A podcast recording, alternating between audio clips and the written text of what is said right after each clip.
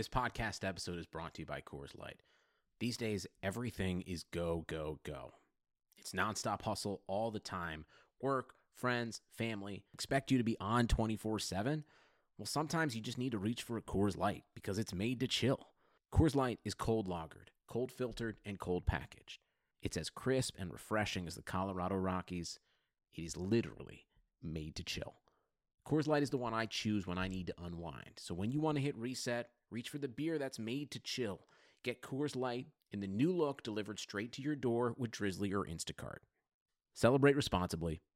Coors Brewing Company, Golden, Colorado.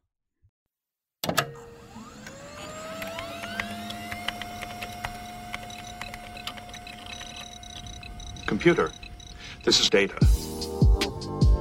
I'm an android. I'm a Cranjis McBasketball. I was processing all of the information. Processing. It's one of those idiots who believe in analytics. Cranjis McBasketball. Analytics was crap. Does not compute. Just because you got good stats doesn't mean you're a good team. Hello, welcome everybody back again already to the Los Angeles Lakers basketball podcast. My name is Tom Zayas, uh, joined as always by Tim, aka Cranjis McBasketball. And uh, Tim, last night the Lakers went up uh, one zero on the Denver Nuggets, uh, one twenty-six one fourteen. Seemed to be a pretty dominant performance after the a close first quarter. The Lakers defense really put the clamps on.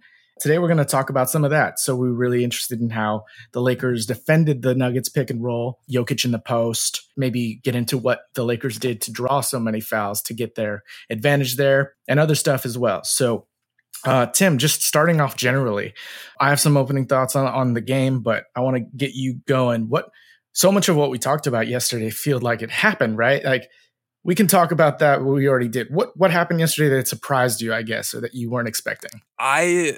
Ooh, like you said, we saw a lot of what we expected to see in terms of how the teams would attack, how they might adjust. I think Denver left a couple things on the floor last night in terms of adjustments they could have made. We definitely got to see, you know, all eyes were on the best big man in the N B A last night. And he had four assists and Jokic only had two assists. I was really surprised. Jokic did not have an assist anytime he was playing against a big Laker lineup. The only two assists he had were in the first quarter. Murray Murray's last assist was in, I also believe, the first quarter. Or no, it might have been second quarter. But the two of them, even, you know, they, they did sit the fourth quarter, but the two of them barely were able to create anything for their teammates. And like, I, I figured Ellie would try to target that. And we talked about shutting down those offensive engines with the pick and roll and the post-ups, but they just blanketed those two. Um, so that really stood out. And just the fact that it felt like L A was in control pretty much that whole game. And and I know we'll, we'll talk about the fouls. I think there were justifi- justifiable, you know, fouls that weren't, that shouldn't have been called. But despite all of that, L A just had, just was outright dominant. Um, and there were a couple things that we saw that I don't expect Denver to be able to adjust around and are, are going to continue. We're going to continue seeing them throughout the series. L A is going to play fast. They're going to have an edge when they're, you know, jumping, getting lobs. They're going to have an edge with strength. Like we saw Dwight just bury Jokic. Jokic had his head under the rim when Dwight was posting him up on that one foul he drew. Like under the rim. That is that is what you do to like me or Rajon yeah. Rondo or Alex Cruz. He was doing that to their starting center. He his his head was under the rim. Like that is a guaranteed foul or dunk every single time. Um, it was, that's insane. Like that's what he did to Carmelo Anthony. Dwight was, Dwight is just huge, man. Dwight is, ah, Dwight yeah. had a great game. I think um, he had an amazing, that was game. amazing.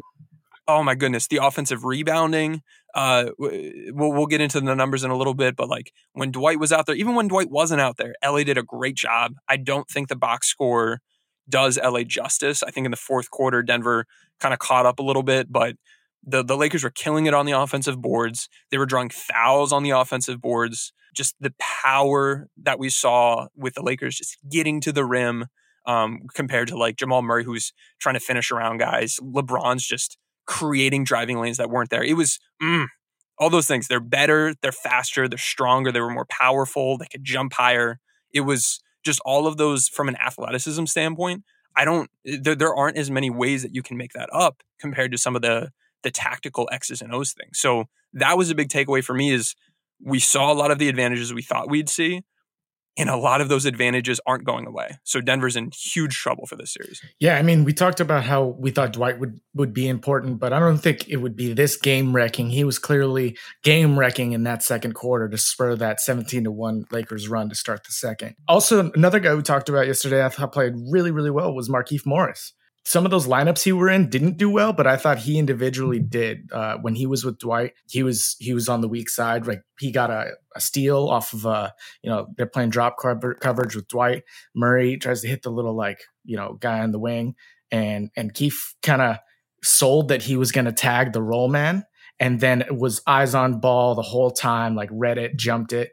And that's two points going the other way. You know, Markeith hitting threes as well, three for four from three. Really just those role players, like I said, K C P with eighteen, all that's found money. And especially teams are going to be, you know, either bigger or faster than you. Not all the time are they both, you know, and this is a uniquely bad matchup for the Nuggets, as we talked about yesterday. Initial takeaways, it, it looks promising. You know, that first quarter had me worried. Um, we're going to get into how the Lakers defended the the Nuggets in the pick and roll specifically right now.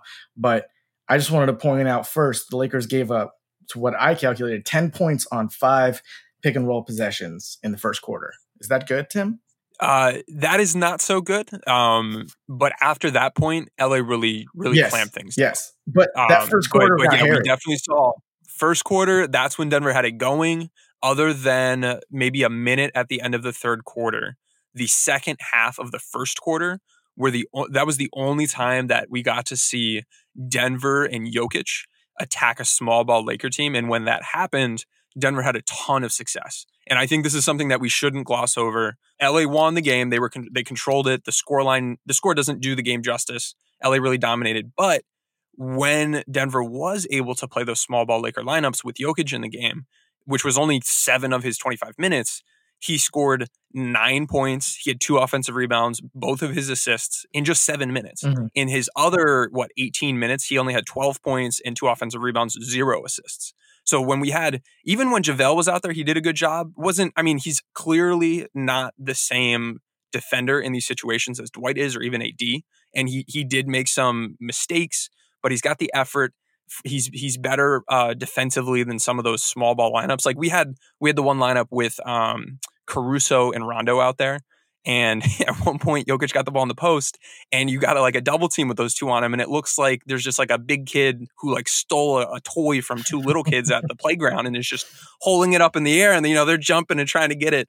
Um, so those sorts of situations Denver had when they wanted them when we played small. They just didn't seem to want them enough. They weren't purposeful about that advantage. And they only had it for seven minutes for the whole game. So if L A can kind of hold their own during those seven minutes, um, and I think that's a lot of of where the pick and roll was working, L A will, will fare well. Because when we had our big guys out there, we did a, we did a pretty good job. Yeah, no, I think this is also a unique situation. We'll talk about fouls later, like you said, but you know, Jokic's minutes were way down too, so he's not going to set that early in the second, and and it's going to be a lot more difficult to go on a run like that because he's just such a great offensive engine. To your point, the the points uh, after that. So I kind of marked when garbage time started to me, like eight minutes left in the fourth when LeBron came out, um, mm-hmm. and like you said, the score is way closer than it indicated for that reason, but. So between that, or uh, after the first quarter and before garbage time, I counted that the Lakers gave up twenty-six points on twenty-five possessions in the pick and roll, including pass outs. And like you said, like some of that came from fouling. And, but what I really noticed was that the Lakers were able to really take away the rotation, the closeout, attack closeout, pitch it out and out to the corner three. They didn't get a lot of those role player shots for Gary Harris, Jeremy Grant. And I think that's part of because the Lakers want to play Jokic straight up.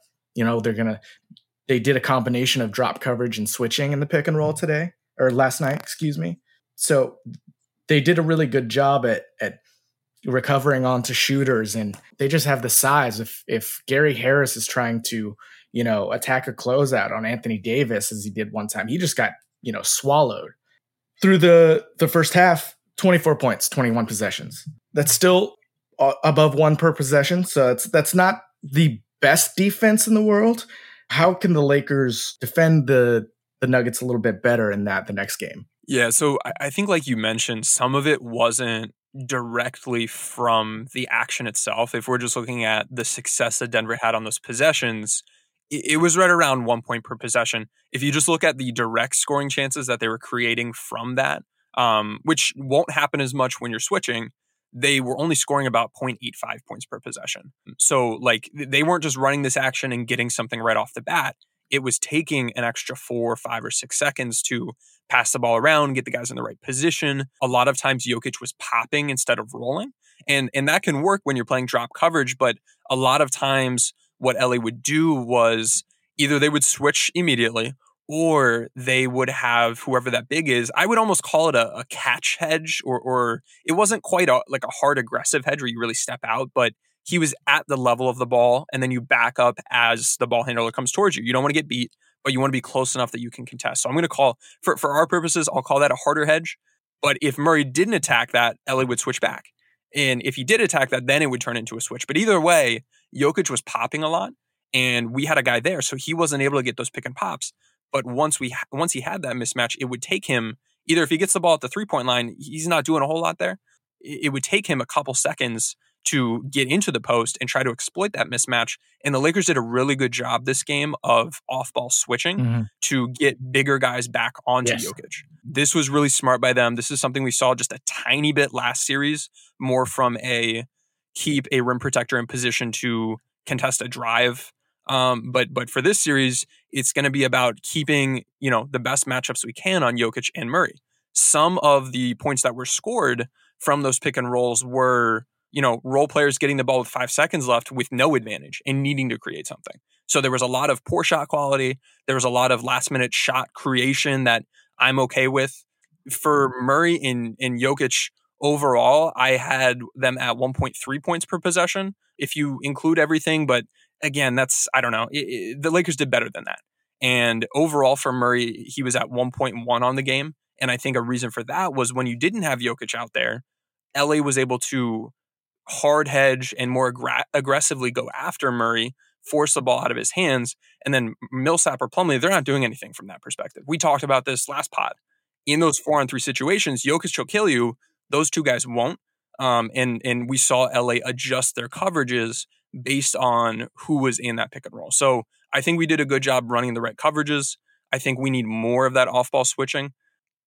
Uh, it, overall, like I'm, I'm pretty happy. And the thing is, even if Denver scores one point one points per possession, that is, you know, one hundred ten offensive rating. The Lakers are killing them on the other end. So it, I'm happy with that. Maybe not against every single team. That's, that's the best defense in the world. But to me, any time that we're around that mark or better, that is a huge win for the Lakers. And the fact that so much of this offense is coming not directly from the action and it has to come later in the shot clock, just naturally, the later in the shot clock it happens, the less efficient those shots tend to be because you you have less opportunity to turn down a good shot for a great shot.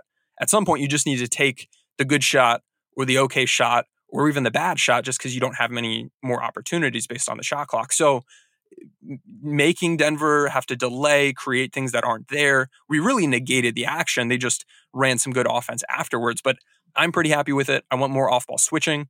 Um, if we look at handoffs too, and we don't just count the the pick and rolls, from handoffs, Denver was even less efficient. They ran, what? let me look at my notes here. They ran, I had eight of those counted between Jokic and Murray, and we saw what a two-pointer missed, a two-pointer missed, a two-pointer missed, a two-pointer made, a turnover, two three-pointers that were missed, and a two-pointer missed.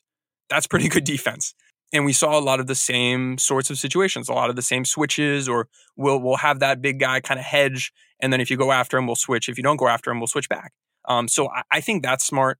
Not giving up an automatic switch is is good defense. You never just want to let the offense dictate what the matchups will be unless they truly are pressuring you enough for, that you need to switch. I thought we switched too easily in this game at points. What what did you what do you think about that?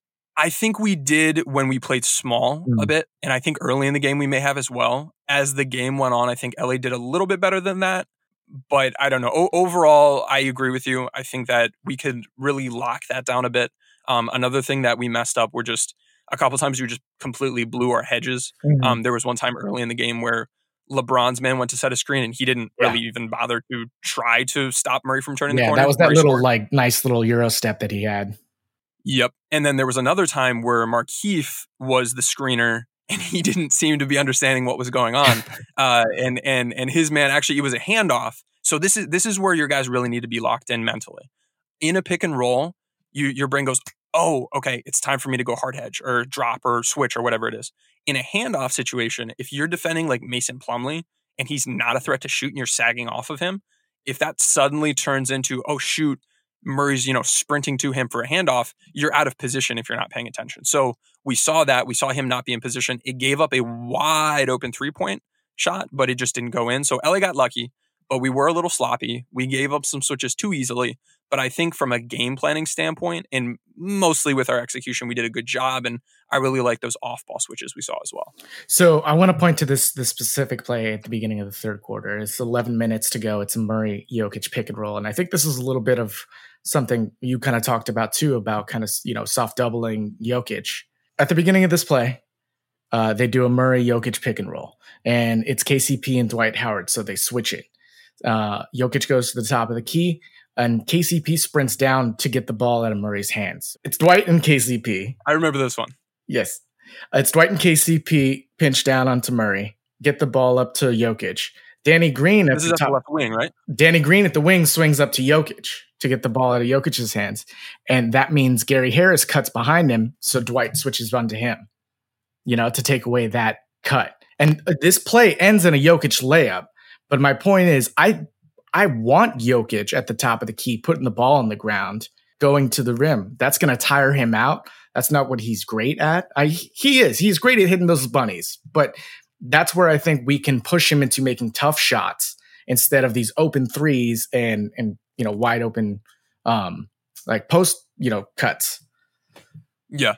If we need to make him work with the ball in his hands to get into the right position to take advantage of a mismatch in the post, L A's in a good position. I, I, I mean, it's not the best spot in the world to to have a mismatch, but I mean, it's you you ideally don't want to have a mismatch, but if you do, I want it to be at the three point line. I want him to have to work and get past Alex Cruz or Danny Green or K C P and these guys with quick hands. Um, even hell, even Dwight Howard was his hands were all over the place. The second he checked in, I think he had like two or three deflections in the first couple minutes. Just make him work.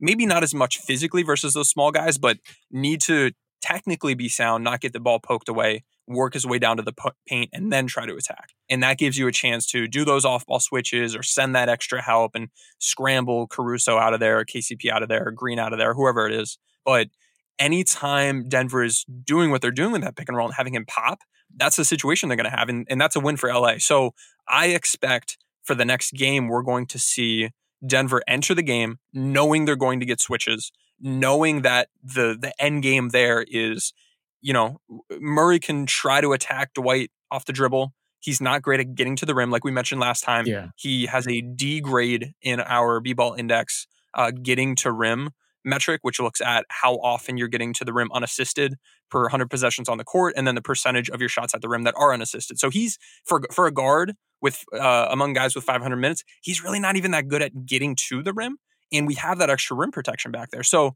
the better matchup for Denver is getting Jokic to attack those small guys, um, especially because that in the post is another way that he will create for others, whereas him on the perimeter or Murray is isolating from the perimeter, that doesn't get the rest of their team involved. So what they will likely do is, moving forward, have Jokic, after he sets that screen, knows, let's say it's Caruso, he knows Caruso is going to be his guy, immediately turn and try to seal and back down Caruso and get into the post right away. This is something we saw the Cavaliers do really well when they had LeBron and Kevin Love. As soon as Love would set that screen, he tried to seal that guy. Even sometimes it forces the switch because you go post that guy up. He can't go take the ball handler. Um, but you you turn, you seal, you back him down. That would be a much better situation for Denver, and that will create more advantageous situations for the Nuggets because the way they they approached it in game one, just, you know, even after multiple quarters of us showing them the same look, didn't it just didn't make any sense to me. And that's why the Lakers were able to shut this down even more than they otherwise would. So let's talk a little bit about uh, more specific game two adjustments. I don't know about you, but I fully expect Dwight Howard to start in place of JaVale McGee. Maybe. Here's what I'm thinking. I definitely want Dwight playing more than JaVale. I one this I I don't know. Part of me says start your best guy off the bat. part of me thinks if you start a game and you've got JaVale banging on Jokic and then he comes out and then A D's banging on Jokic, by the time we get to that second quarter, Jokic is fatigued a little.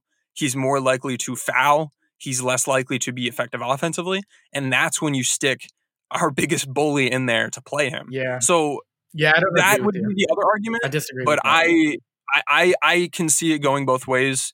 Um, if Dwight can ha- see, the thing is, I'm not sure Dwight will be able to give us twenty. So, but that's that's a different that's a different answer then, right? So that's a different question we should ask in, in a moment. But if you want to play your best group off the start, then yeah, that, that would be the way way to go. I would start Dwight. I think there could be an argument the other way, but that's up to Vogel. I can support it either way.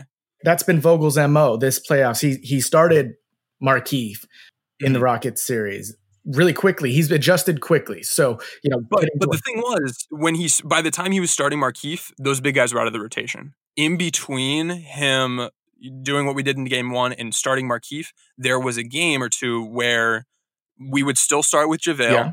and then we would just cut his minutes and and we cut Dwight out altogether. I think this might be a game where, because because to me, if I'm looking at minutes with JaVale versus small ball minutes, I still think, based off of what we see Denver do with Jokic against Lakers small ball, it may be advantageous to have JaVale out there as opposed to cutting him altogether. And if you're to have them out, him out there, I might just start out with it. I don't know. So, I, I, I can go either way. I would support it. I'm just kind of uh, playing a little dev, devil adv- devil's advocate I, right now. I feel you, man. Um, I, I think that JaVale has proved himself to be mostly unplayable in the playoffs because the, the type of um, adjustments that teams make and the way he's susceptible on the perimeter and a way that Dwight can recover a little bit better, you know, and, and affect the play. JaVale just looks so unplayable to me. And I, I love the guy. It's, it's, if he can give you four good minutes at the top of the first and third quarter, great. And, and I'm all like, I agree. Yeah. Get Dwight in there when Jokic is a little more labored, but I really don't see it happening. And I can see it being a vulnerability where the Lakers get down five to seven points and six minutes, you know, and then Dwight comes in and it might be too little too late. Um, and yeah, another way to look at it would be if you start off with Dwight and you can get Jokic in foul trouble in the first quarter sure. instead of in the second or third quarter, right. that has a greater impact on the game because there's more time left that Jokic might be sitting instead of playing. So, I mean, that's the, so the other question we kind of asked is if you do start Dwight, how do you kind of make up those other minutes? He can't play a full Jokic level complement of minutes against him.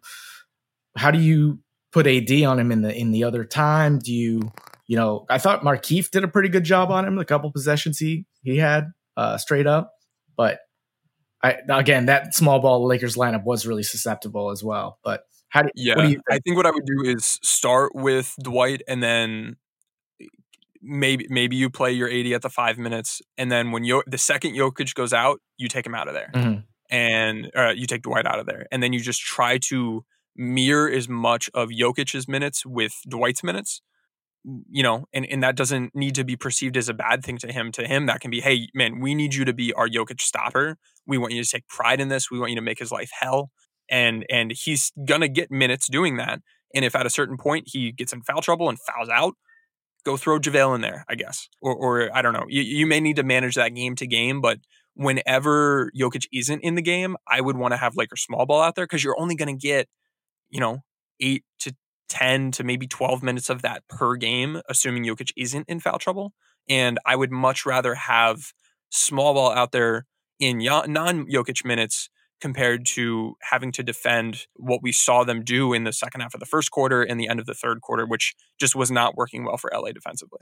So let's move on to another important part of Jokic's game that was really not very important in this uh, in this one. These post-ups is I counted.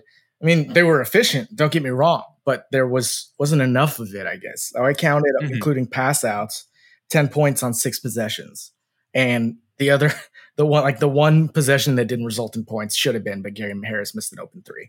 He got a couple on JaVale. He got a weird kind of like. You know, throw it up and under the basket prayer. How did he get that angle? But he's good at those. That's what he's known for. How do you keep that success going forward, limit those amount of possessions of Jokic in the post, and how do the Lakers adjust? Yeah, so having the larger lineups out there helps. He went after JaVale a little bit, but I'm not sure, like, did he get any post possessions against Dwight, like actually in the post? No. Maybe maybe one. I don't um, think so. Whenever A D or Dwight were on him, like he, he, he we, we had him defended pretty well. Yeah. Um, It was all in Again, switches and early offense, or, you know, out of the pick and roll when they get Caruso on him. And, you know, those possessions we kind of talked about earlier. Yeah. And, and we saw guys locked in off ball, being aware, defending cup, cutters the right way. Um, I mean, we, we saw them get a little bit of it, but if they're only scoring eight or ten total points from his post-ups, like overall, that's a huge win for L A. Because, you know, if, if, he's, if he plus his passes are only getting you ten points and Jokic is trying to get to... I don't know. What does he need? twenty-five yeah. in a game, thirty in a game. He's not scoring twenty points on the perimeter. Not, he won't, because we're switching the pick and roll. So he's not getting open threes.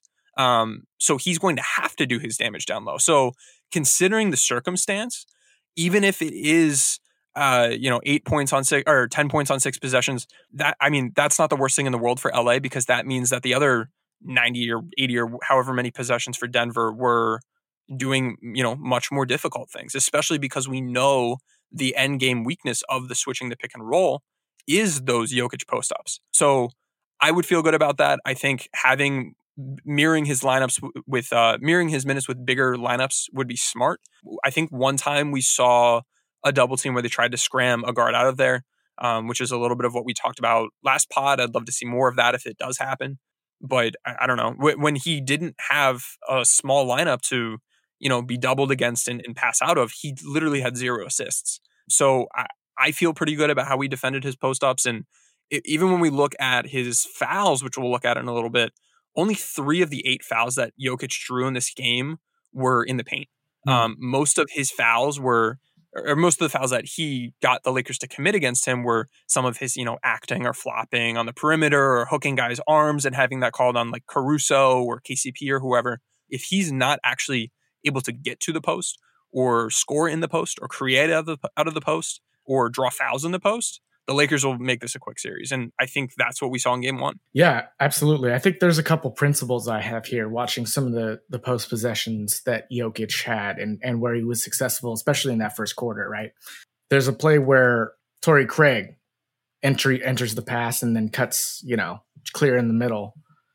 And K C P, you know, when you do that as a guard, you're kind of, you know, you stunt toward the guy in the post just to kind of give him something to think about before, he, you know, and then sprint to the guy in the corner um, for the closeout so that he's he's stifled and doesn't have a place to pass the ball for an advantage. That this that's any other center in the league except Nikola Jokic. You can't do that on Nikola Jokic because he could pass the ball right over the top of you and he knows exactly when to hit a cutting Craig, and you just can't double off of cutters on Jokic. You know, the guy clearing clearing the, the lane. You just can't do that. There's another we actually play. Did one time. We, we we there was one time that we did double off of a cutter and he w- he had his back to the basket, so he wasn't really able to see the floor really well. And we got a double team on him and he dumped it off to the cutter who was guarded because we had, you know, we, we had three guys. Essentially what happened was we left a shooter open on the other side corner. Um, we left that skip pass open in order to go, you know, clog up that paint and make those easier passes harder to pass for him. Because if he's facing up, he can just stick the ball behind his head and, and do that over the head pass, skip pass. If he's not even facing where the skip pass would be, and we need him under pressure with a big and a, and a little on him rather than two guards, need to make a decision quickly without being able to fully see everything. That, I think, could be an advantageous situation for the Lakers. But you can't double him the way that the Clippers did, where you either right. have two guards on him or sending guys at him when he's facing up. Well, it's it's in the Lakers' defensive identity to be on the aggressive side. So I understand why they want to do it. I just think you need to be careful doing it because Jokic will make you pay over. And in that first quarter, those two assists are not what we're used to from him, but that's where he got him. Mm-hmm. Then there was another one where in semi-transition, Jokic pulls up and goes into the high post against a mismatch, right?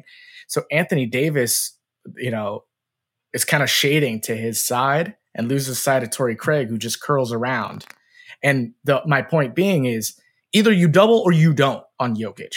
There's no mm-hmm. kind of shading the the strong side to he's going to, those guys are good at cutting and he's going to find them because you're ball watching Jokic and they're going to back cut you and loop around and take angles you didn't expect because they know how Jokic can pass to them, you know? So either you double in that situation hard or you don't, but A D just took a step longer to get there. And I feel like that was why they got a layup out of it.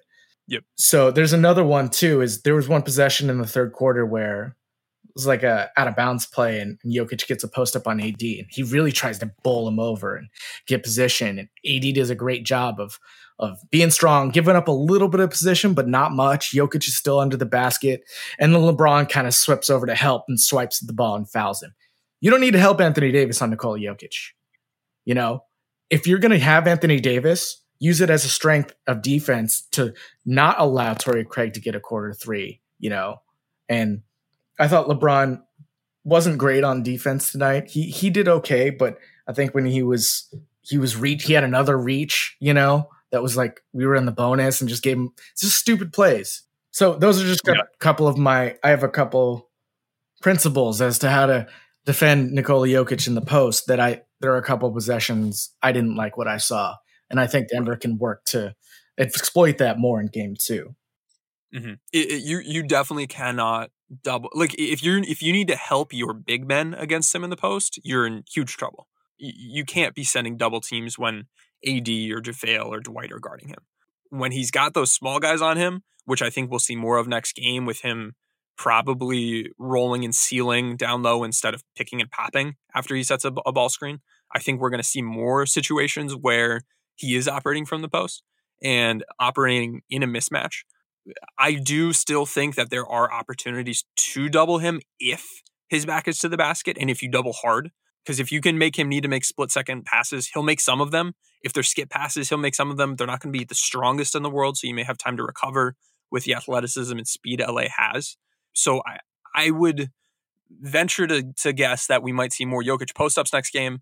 And we'll probably see the Lakers be aggressive in particular spots, um, but not all the time, depending on how he approaches those post-ups. But yeah, I know they're great points. And for game one, this was a win for the Lakers yeah. in that perspective and, and a win in the game. Um, I think we definitely learned a little bit about what works, what didn't work.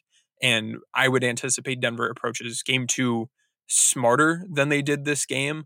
Um, and, and hopefully, well, not hopefully, but hopefully for them, adjusting to the fact that L A is switching those pick and rolls and he's not going to be getting the pick and pop. So why have him stand at the three point line if you're, he's going to have to go down to the post either with the ball in his hands or without the ball in his hands?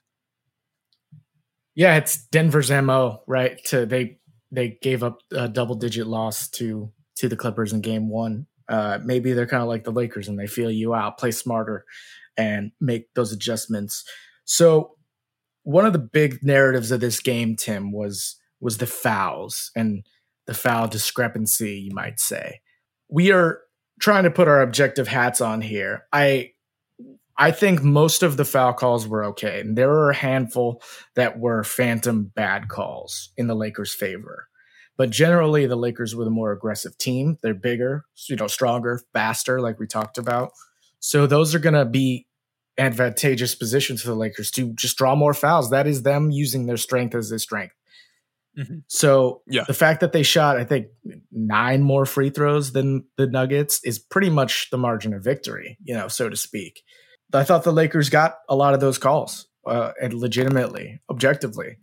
But I don't think counting on putting in Jokic in foul trouble is is viable, right? Yeah, it's a great cherry on top, right? But it can't be the crux of your defensive strategy. Is to attack him on offense. There's some tic-tac fouls. Like, I didn't think his third foul was a, like, that's just, you know, Dwight Howard, like, getting in your head and Scott Foster making some lame call. You know, I'll give them that one. But as a philosophy, how do we keep putting the pressure on Jokic so we put the pressure on the refs to call fouls on him on both sides of the ball? It I, a lot of it actually plays really well into how the Lakers like to play, where their strengths are, and where the weaknesses are for Denver. And that's the Lakers want to run. They're going to get out in transition. When you're getting into transition, you're going to draw a foul yeah. one out of every four or five possessions, just because that's the way it goes. And we saw that happen this game. A lot of the Lakers fouls that they drew were in transition. And when you're drawing fouls in transition, usually it's it's going towards the rim. We talked about earlier how, so Jokic drew eight fouls, the most of any player in this game. Only three of them were in the paint. A lot of them were not really attacking. So the, having fewer of those be in, you know, positions where you're more likely to draw shooting fouls is is beneficial for the Lakers. How often the Lakers were getting to the rim, I think, is really important. Uh, we didn't see Denver get to the rim uh, nearly as much as we saw the Lakers get to the rim, and, and that is going to impact how this happens. The Lakers have better rim protection. They're able to, they have guys that are legitimately able to go over, whether on ball or off ball, contest you at the rim and not foul as often. Whereas Plumlee and Jokic and Millsap aren't the same caliber of rim protectors. So a lot of times that means you, you have to foul somebody because the offense has that advantage. There will be mistakes. I do not agree with every one of the calls that were made, but when you're the team that is doing a higher volume of the, you're putting the refs into more positions right. to be making those calls. If if they're gonna, you know, make a wrong call one out of every five opportunities, or one, yeah, we'll, we'll say one of, out of every five opportunities.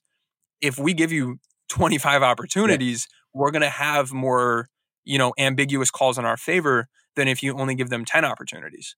Um, so playing L A's game, attacking Denver the way you want to attack them, plays right into drawing more fouls. Along with that, on the other side of the court, with Denver, we, we talked about when the Lakers were going big, Jokic wasn't attacking in the paint nearly as much. And we've talked about how Murray, his his that D caliber getting to rim rating, if he's not getting to the rim, as a team, they don't have those self-creators, you know, penetrating and, and, and creating pressure and creating fouls. Those five Jokic fouls that weren't in the paint, many of them weren't for free throws, just because the rest of the team wasn't drawing enough of those fouls that they can get in the into the bonus. Whereas mm. the Lakers were seemingly living in the bonus. So even when those off, you know, away from the play, or, you know, just getting into your set or running a cut, or, or not direct scoring actions were drawing fouls, it still led to free throws. So putting yourselves in the right situation is is the best way to go. Um, I do worry for this next game. If instead of, if let's assume Jokic plays his full minutes, with how the Lakers normally do their rotations, where they're about fifty-fifty, big ball, small ball, if Jokic does get half of his minutes, instead of playing, you know, half of the first quarter and then like a minute of the third quarter, if instead of that he's getting five or six minutes every single quarter against the Lakers small ball, I think that bodes much better for Denver in terms of their scoring, their shot profile, them drawing fouls. I talked about Jokic scoring more, getting his assists, and getting more offensive rebounds, playing Lakers small lineups. But if you look at Denver as a team, about seventy percent of the shots that they took when the Lakers played small and Denver had Jokic out there were either directly at the rim or corner threes, compared to more like fifty-five percent when the Lakers had their big lineups out there against Jokic. So, or I'm sorry, just, just for the rest of the game, not including when Jokic was out there, um, or, or with him. Jokic didn't matter for the rest. Just um, Jokic versus small ball was at about seventy. Uh, the rest of Denver's offense for the day was a, was more like fifty-five sixty. So we were tangibly able to change their shot profile. And by them not attacking inside, they're not drawing as many fouls. So uh, you will have games like this. I think the fact that you get Dwight and Jokic doing, you know, playing the little game they play, where Dwight's going to do his hand fighting. Yeah. He's going to push you up hard. He's going to bury Jokic under the rim. And on the other end, you have Jokic flopping. You have him hooking arms, which we saw him hook K C P's arm in the first quarter. And you see, go watch the film, you see K C P point directly at, I believe it was Scott Foster saying, you know, he's grabbing my arm. That yeah. was the ref in the exact same situation that got Jokic a key foul later in the game. Because not not just that these refs are making bad calls, trying to make it about themselves, but because the Lakers, it was happening all game, and the Lakers pointed it out to the ref and said, hey, this is happening. He does it at this spot on the court. Look for it.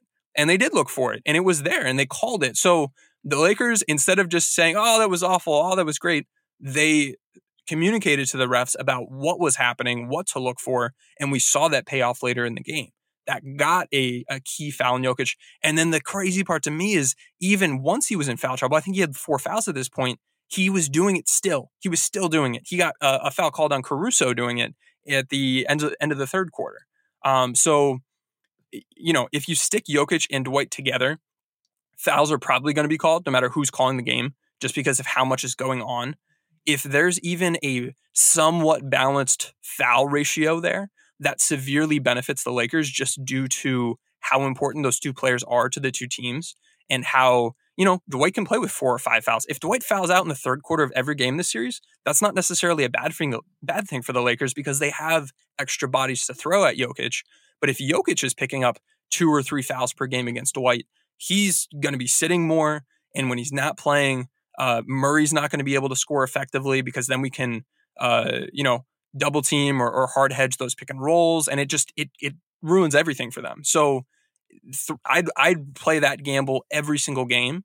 And if Dwight gets into foul trouble and fouls out in the first half in game three or game four, you live with that because you're going to have games like this where it's somewhat balanced and it benefits the Lakers much more than it does Denver. So I have a new stat to propose to you, Tim. It's called the pinball assist. Ooh, tell me about it. Now, the pinball assist is extra points created when you push your defender into your offensive player to create an and one, which is what Dwight Howard did to Paul Millsap. A hundred percent. Next level. It's so...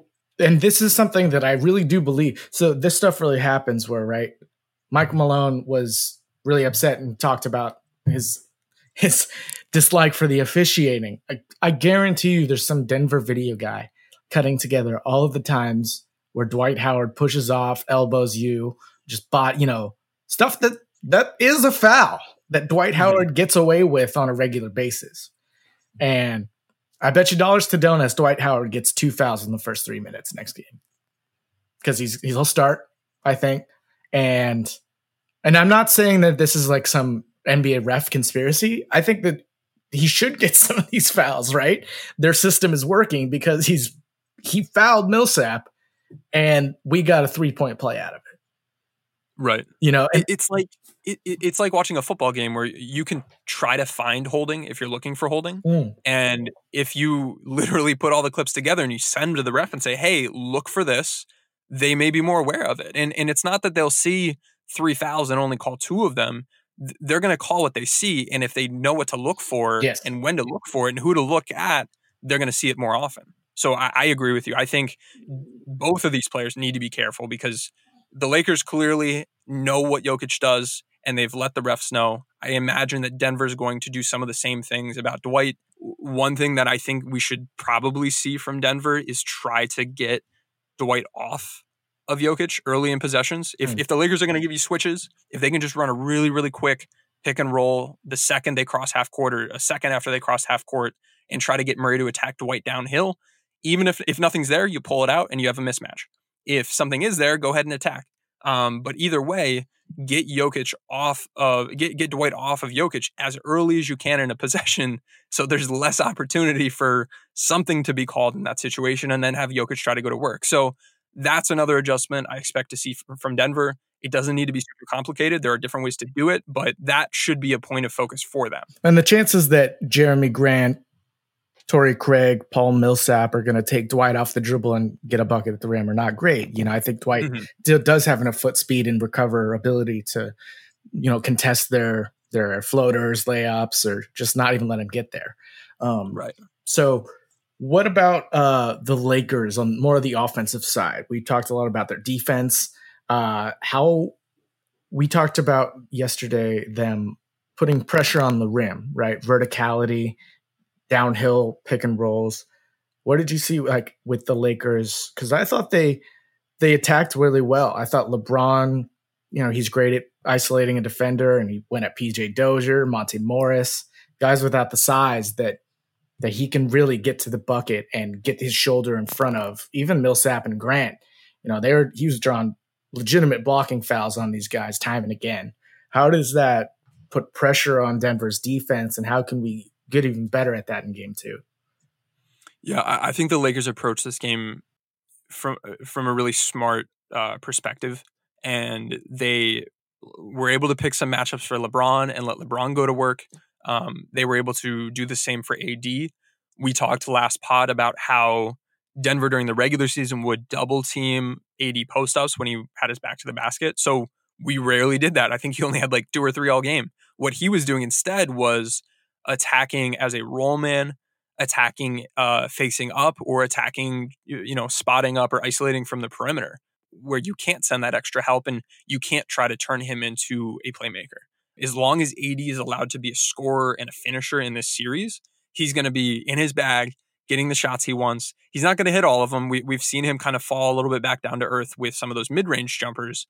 But I think for the most part, he feels pretty comfortable. And, and in a lot of the mismatches that he's able to get, he is just able to finish over them. We saw that one play where he drove on, I think it was Jeremy Grant, and then just kind of almost stopped on a dime. And his, you saw his legs kind of kick out. And uh, Grant got a blocking foul, and and he almost, it wasn't quite a floater, but it was like a, he floated and took like a jumper while he was in the air, it, it just in a funkier way than a normal pull-up jumper. But just little things like that where he has that body control to be able to find and, and go after those sorts of shots, I think is just really beneficial for L A.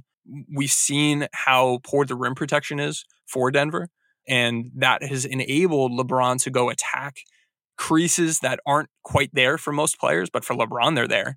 And just go at this defense, go at those perimeter defenders, you know, run our pick and roll, get some mismatches, force some switches, and then go from there.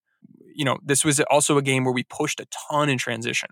And I think K C P alone had eleven points in transition on just like four uh, possessions. So like almost Two, three points per possession. That's like two point seven five points per possession. Jesus. Um, he killed it. That was a huge part of his offense today, or yesterday, I should say.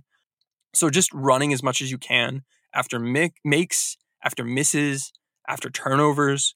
We saw Jamal Murray's uh, vision that can be limited in a lot of situations really come out. And we saw the Lakers send those hard hedges against him and him turn the ball over three times. And, and L A gets some runouts.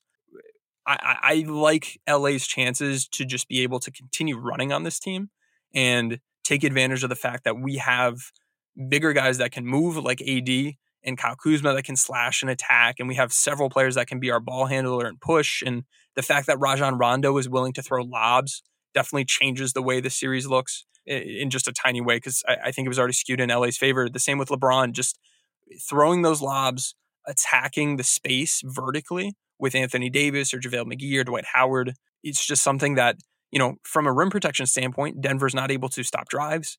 They're not able to stop lobs. They're, you know, okay defending the post, but when A D is facing up, he's able to get to his spots. So the Lakers are getting what they want, and there's not a whole lot Denver can do about it unless they want to start being way more aggressive and just trying to give L A four on three situations and hopefully for the for the Nuggets, get the right Laker players in positions to play make that aren't usually in those spots. So another adjustment I, I would expect to see is P J Dozier. I think Monte Morris is a solid player who just cannot physically match up in this series. When you, you drop coverage on Monte, there's so many hands. There was a possession where it was, I think, Kuzma and, and Dwight Howard, and I was just like, wow, this... This guy has no chance to get a pocket pass off, a pass over the top. You know, the only thing you can do is really swing it back out to the to the top and like a jumping. It, so I, I just really liked what I saw from P J Dozier in the seeding game against us, and as well as the garbage time minutes. He is confident in shooting a mid-range pull-up, which if the Lakers are going to be dropped in coverage, is going to be the open shot that they want to give you, but He he made up a made a couple nice plays uh, there, and he's got a little bit more size and versatility on the defensive end to, you know, not get switched on to LeBron James. I mean, he's gonna get his. What I'm trying to find reasons, Tim. Like this is really tough. I think Denver's a very good team, but come on, man. Like we're this is not gonna. I regret picking the Lakers in five. Is what I'm feeling right now. I feel about I feel good about Lakers in four. Yeah. Let's talk about P J Dozier, because this is somebody who I had no idea about until twelve seconds ago when I pulled up his player profile on B-Ball Index. Um, in our five dollars data and tools package, we have these among all the different things we have, one of the the cool tools that we have are these player profiles that we have um, everybody in the league in here. I just quickly typed his name up, pulled his profile up. I can see offensively he plays like a point guard. Defensively, he's more of a wing stopper. Yep. Um, he's six six, two oh five. Um, his offensive like role or archetype is more as a secondary ball handler. He's not really initiating the offense, but he's going to do guard-like things, but more in like an Alex Caruso kind of way. Yep. Um, some of his top strengths are his off-ball movement. He's got a little bit of uh, shake to him, a little bit of one-on-one game. Um, his playmaking is actually something that he's not too bad at. Uh, he, we have a couple metrics that look at your your playmaking volume. He's a B+. His uh, efficiency is an F. He'll turn the ball over a bit, but from a uh, versatility standpoint, in terms of the types of passes he'll make, he's actually an A minus, which is probably one of the better marks on Denver. So if if you need somebody out there that's able to run some pick and rolls and make those reads, he might be able to do a little bit of that. Um, he's not the best finishing at the rim. He's not the best perimeter shooter, but you had mentioned that uh, defensive versatility. That is actually something that we have a metric for. When mm. we look at the percentage of the time that he is spending de- uh, defending different offensive positions. So point guard, shooting guard, small forward, power forward, center. If we look at how often he's defending all those different groups, he actually, uh, in, the, in the spread there and the range and, and really getting a sense for the variance, he has a B uh, positional versatility rating defensively higher than sixty-seven percent of players. Yeah. Um, so now I can, I'm going to do this on the fly. I'm going to go over to our leaderboards tool, uh, plug in versatility. Um, and then I'm able to go ahead and filter down to just Denver. We can see what his rating is uh, on the team. So from a defensive versatility standpoint, the most versatile defenders that uh, Denver has are Jeremy Grant, who's an A, has an A grade. Porter has an A minus. Barton, who's not playing, has a B plus. Torrey Craig is a B plus. Um, Dozier has a B. Millsap has a B minus. Jokic actually has an F. He's yeah. somebody that they, they do a really, Junk they try it. really hard not to switch him on two guards. And we can see that in this metric. Plumlee's yeah. a D. Uh, yep. Murray's a C plus. Gary Harris is a C. Monte Morris is a C minus. So when we talk Morris versus Dozier, Dozier's an upgrade in that regard. Overall, I'm not sure he's an upgrade, but if if Denver just wants to try to give the Lakers a different look and they're really worried, you know, from a, just from a defensive standpoint, how they're going to be able to defend L A, because I think that's really where the issue is for the Nuggets. I think there are things they can do offensively to set themselves up better, but defensively, they're, you know, they're, they're out talented. They have less uh, speed. They have less force. They yeah. have less. They're they're not able to jump and contest those lobs. So if they can throw an extra possible good defender out there, and you know what, let's take a look at his defensive impact. I'm just um, it's, it's it's an option. He has a B minus right? P I P M defensive P I P M. He has a B minus. Uh, so there you go. I didn't know who this guy was two minutes ago. Yeah, um, he had a cup of coffee with the Lakers. Did he really? Yeah. Man, was it was this a summer league guy? Yeah, oh. and, and I'm pretty sure the guys like Ben Rosales and Mike Garcia are, are down for the P J Dozier. You know, okay. um, they're probably laughing at us right now. But you know, for some of the reasons, he's he's kind of this weird three on D in and off ball, yeah, secondary ball handler on offense, which is not unuseful. You know, it's it's it's. It can be valuable if deployed in the right way, and and for a team that, li- that really lacks defensive options. You know, if they can get fifteen minutes out of him uh, better than Monte Morris, it really takes the load off of of Jokic and Murray having to score that many points to make up for it, right? And it's all that negative feedback loop for them of we're getting killed on uh, on on offense for the Lakers offense, so we have to keep scoring more. We have to find a way to be able to slow these guys down in some way, some creative way, because our personnel doesn't really allow us to take away the things that they're good at. So you got to find stuff. You got to Nick Nurse and box and one for a couple possessions, right? You got to find stuff as a coach. And I hope to see a little bit more P J Dozier, because I think it could make it interesting. Uh, so we're getting to, to the, toward the end of the show here, Tim. I've talked about a lot of my thoughts, adjustments. Anything else you want to react to in game one, or kind of look forward to for game two? Yeah, I would expect to see maybe some zone from Denver. They might give it a try. Um, I don't necessarily think that it'll work, but I, I think that might be a way that they decide to operate, just to give the Lakers a different look and to try to slow down L A. Um, like I mentioned before, Denver should be doing what they can to get Jokic into the post as soon as possible after switches. Every, you know, if it takes an extra eight seconds to get him set up and get him the ball, he has all of a sudden five seconds left to operate instead of fifteen or ten seconds. So those sorts of things, um, instead of picking and popping when you know the Lakers are going to switch, have him get to the, the post, seal his guy, bury that dude, and, and try to post up those guards. Uh, do what you can to get Dwight off of him. Those are, I, I haven't really thought as much from the Lakers standpoint just because they've been so good. Mm-hmm. Um, but from Denver's standpoint, that is what I would expect to see. Um, for L A, I mean, keep doing what you're doing. I think you can fine-tune the rotations. I think you can look to mirror Jokic's minutes with Dwight um, and, and maybe JaVale if Dwight's in foul trouble. I, I I really like what I saw from the Lakers. I, I think a lot of these advantages aren't going away and will be hard for Denver to really adjust to. Um, I want to see more off-ball switching. If if uh, Denver does happen to be tr- trying to target those mismatches, um, I think one benefit of Jokic getting the ball in the perimeter and dribbling his guy down to the post rather than going to post up and then getting the ball is if he does go to the post and, tr- and then get the ball, that gives the Lakers a- another split second to try to switch off-ball and, and get a better matchup on him. So Denver really needs to pick their poison, but either if he's operating from the perimeter, you got to get in his face and make him work for it. But if he is trying to just seal and bury and get down there, send an extra dude, scramble that guard out of there, and and try to negate the potential mismatch. Keep relentlessly attacking that rim. Um, I mean, all the things that worked for Utah and the Clippers, we're seeing work for L A. They're just doing it more. They're built better for it. Um, if we stack up all the rotation players for the Clippers, for the Jazz, and for the Lakers, and, and rank them by our finishing talent grade, three of the top five players are Lakers. The second Clipper doesn't even show up until you get past five Laker players. Um, so like we're just so much better equipped to attack that rim and also run on Denver.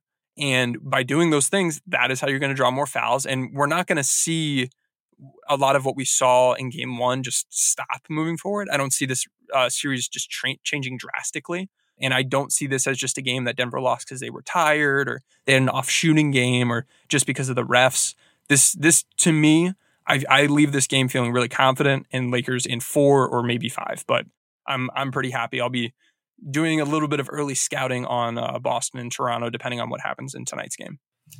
Uh, one tweet I saw that was very appropriate. Shout out to Raj Unwritten Rules. He said uh, the, The greatest compliment the Lakers could give the Nuggets is to sweep them, which is a sign that the Lakers are locked in, right? That they're taking this seriously. And we've seen them let up to lesser teams than the Nuggets because they lost game one to the Blazers and definitely would put the Nuggets ahead of the Blazers. We're going to get out of here, Tim. We're, uh, we're going to be happy to join you all again after game two. Um, excited to watch the Lakers play in the Western Conference Finals and soon to be the finals, man.